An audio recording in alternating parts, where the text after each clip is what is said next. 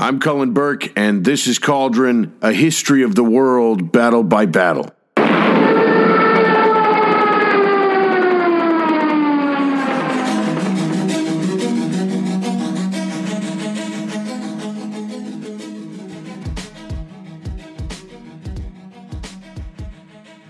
Hello again, and thanks for listening to our first official theory cast.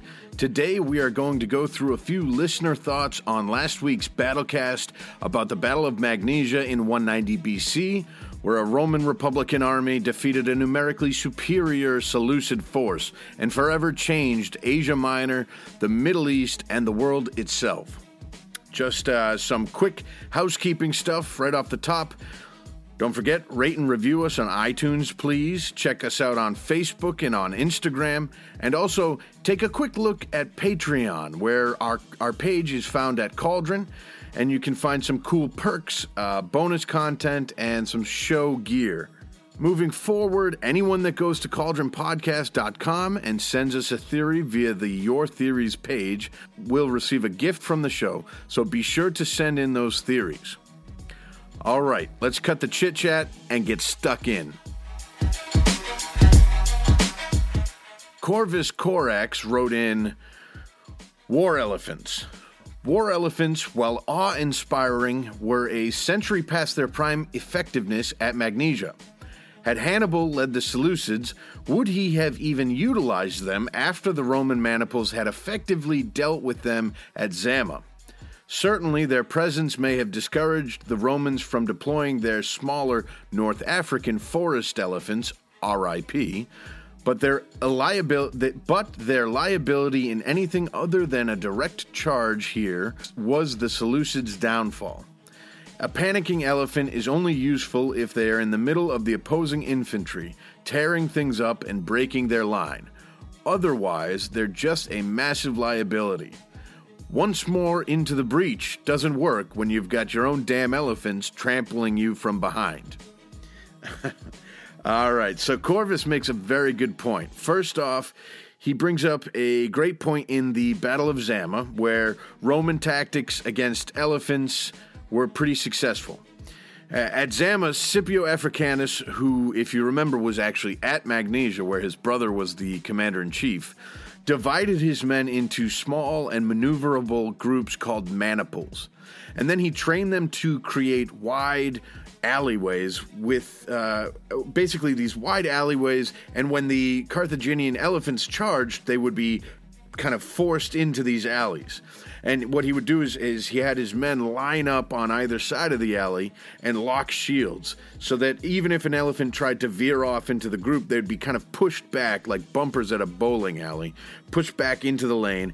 And the elephants made little to no impact and, and in fact passed right through the army out to the other end. And in some cases, they went wild because Scipio had his men create a lot of noise and and trump trumpets and and make a lot of basically a noisy din, and that forced a lot of these elephants into basically panicking, and then they ended up charging back into their own lines.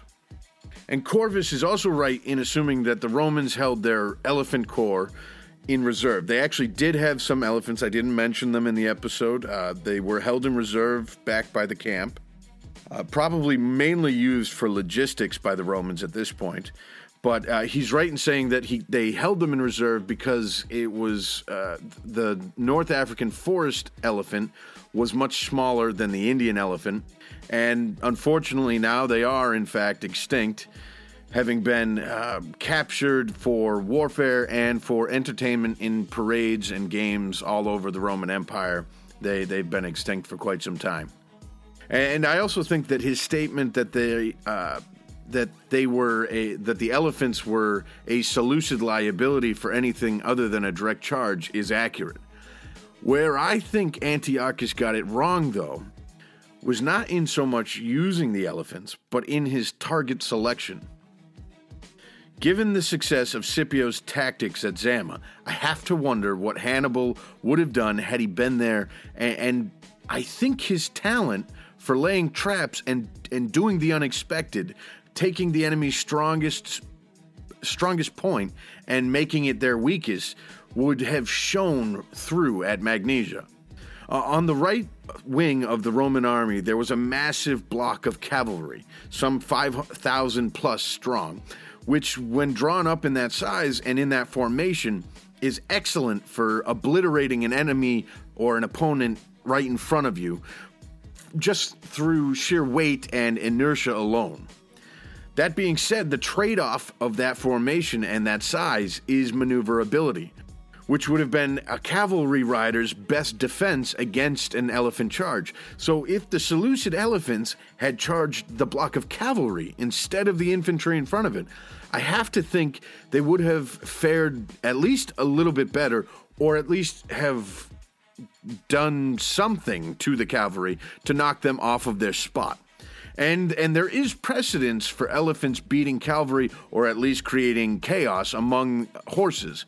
Uh, uh, in a number of different ancient battles, we see elephants causing chaos in horse forces or, or, in cavalry units from obviously from the size of the elephants, but also the scent and the noises that elephants made would have created a, a lot of confusion among the horses themselves.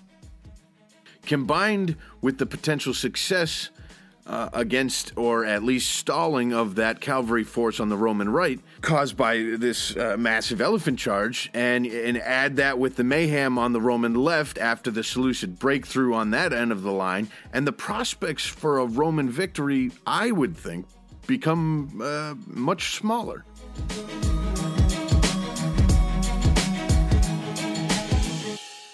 All right. Corvus writes in If they did win, if the Seleucids win at Magnesia and crush the Roman forces and take Asia Minor, we have a wealthy region with a strong independent streak ruled over by an inefficient dynasty over 20 days' travel by foot away. My best guess is that we see rebellions in Thrace, Pergamon, and Rhodes as soon as Antiochus or his son moves down his conqueror's checklist and turns his eyes towards finishing off the Ptolemaic Empire in Egypt or to oppressing those plucky Maccabees. The result is an independent Asia Minor for a few years before Rome comes calling again. The Roman Senate abhors a vacuum, especially one as profitable as Pergamon and Rhodes, so Rome gets it in the long run. I, I, think on this one, I am completely with Corvus. The, the value of Greece, Pergamon, and Rhodes, as well as control of trade throughout the Aegean Sea, not to mention the vital access point of the Bosporus, put Asia Minor high on the Republic's list of priorities. Rome could not accept defeat, anyways.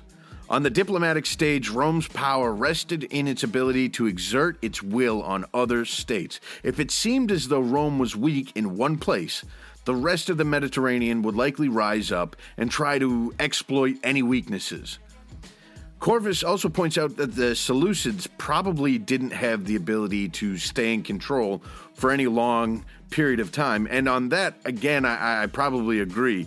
Antiochus brought some stability but he, even he was still constantly trying to shore up his borders and maintain his power base. It, it's unlikely Antiochus or his successors would have been able to deal with Rome, internal threats, potential war with Egypt, and then the Parthians on their backside all at the same time. So, even with a victory at Magnesia, most likely the Seleucids' uh, success wouldn't have been fairly short lived. But that brings me to what I think very likely could have happened. We mentioned the Parthians. Uh, they were already taking little nibbles out of the Seleucid Empire in, on its eastern front, and I think they very likely would have ramped up their aggression towards an expansion into Seleucid territory. If that's true, and they over time supplanted the Seleucids in Asia Minor and across the Middle East, I think Rome would have been in a very tight spot. The Romans, as we will see in future episodes, had a very hard time dealing with the style of warfare that the Parthians practiced. With their powerful heavy cavalry force made up of cataphracts, which were these wild, wild units. They were fully plate armored horses and lancers. Think of your your classic jousting knight. Basically, that's what this is. And you add that with the most annoying military unit in ancient history, the, the extremely highly maneuverable hit and run horse archer. And the Parthians uh, on more than one occasion, were able to get the best of Roman field armies. In fact, you will see eventually they're responsible for the death of Marcus Crassus and the capture of Roman eagles, and, if, and the term parting shot comes from the Parthian shot, where a Parthian horse archer would turn its body around as the horse is riding away from you. He would turn around and fire a very accurate, very strong shot from his composite bow. So the Parthians were also a far more stable force uh, than than the Seleucid Empire, which makes me think that they had, uh, if they had succeeded in taking over the Seleucid Empire, the Romans would have had a bitch of a time getting them out of Asia Minor, and in fact, getting them out of what would eventually be the the, the province known as Syria.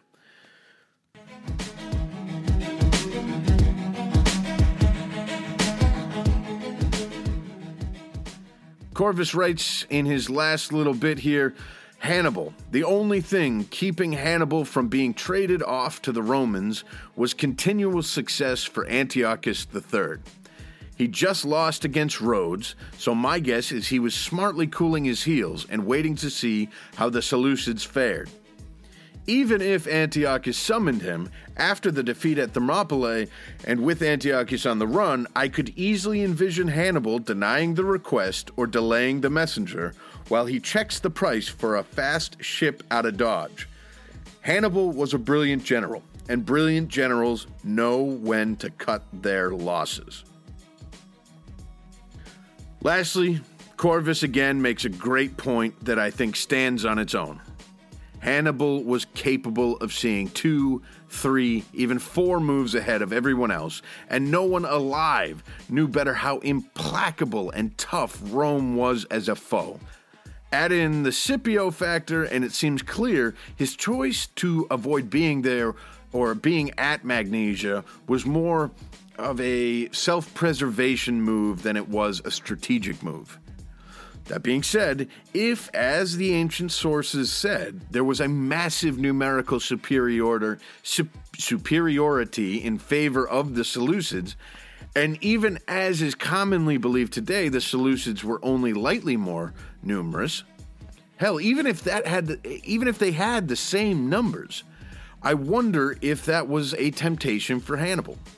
In all his battles with Rome, I don't believe he ever enjoyed a numerical advantage. In fact, I believe he was often drastically outnumbered. So the idea of striking, uh, uh, the idea of him sticking it to the Romans with an army twice their size must have made him, at the very least, entertain the idea of going to Magnesia. Of course, Hannibal not taking the risk could be an even stronger indication that the numbers were not so heavily in the Seleucid army's favor, and it is also likely he simply was not asked. Maybe Antiochus wanted to prove his own worth and ability, or maybe he truly believed he was capable enough to handle a Roman army. And hell, given what he did on the Roman left flank, breaking through with that cavalry charge to open the battle, he almost did. All right. Great stuff, guys. Thanks to Corvus Corax for the awesome and clearly thought out opinions. It was lots of fun to dig in and work that imagination muscle. As a little incentive, anyone that sends in their theories will get a gift from the show in the in uh, in the regular snail mail. Uh, and that gift is a show logo decal with either the current series run, which is the ancient logo, the next series run, which is the medieval uh, or Burgonet, or the modern run, which is in a couple of months, and that'll be the Prussian Pickelhaube. All right, so thanks to everyone for listening. Don't forget to rate and review us on iTunes.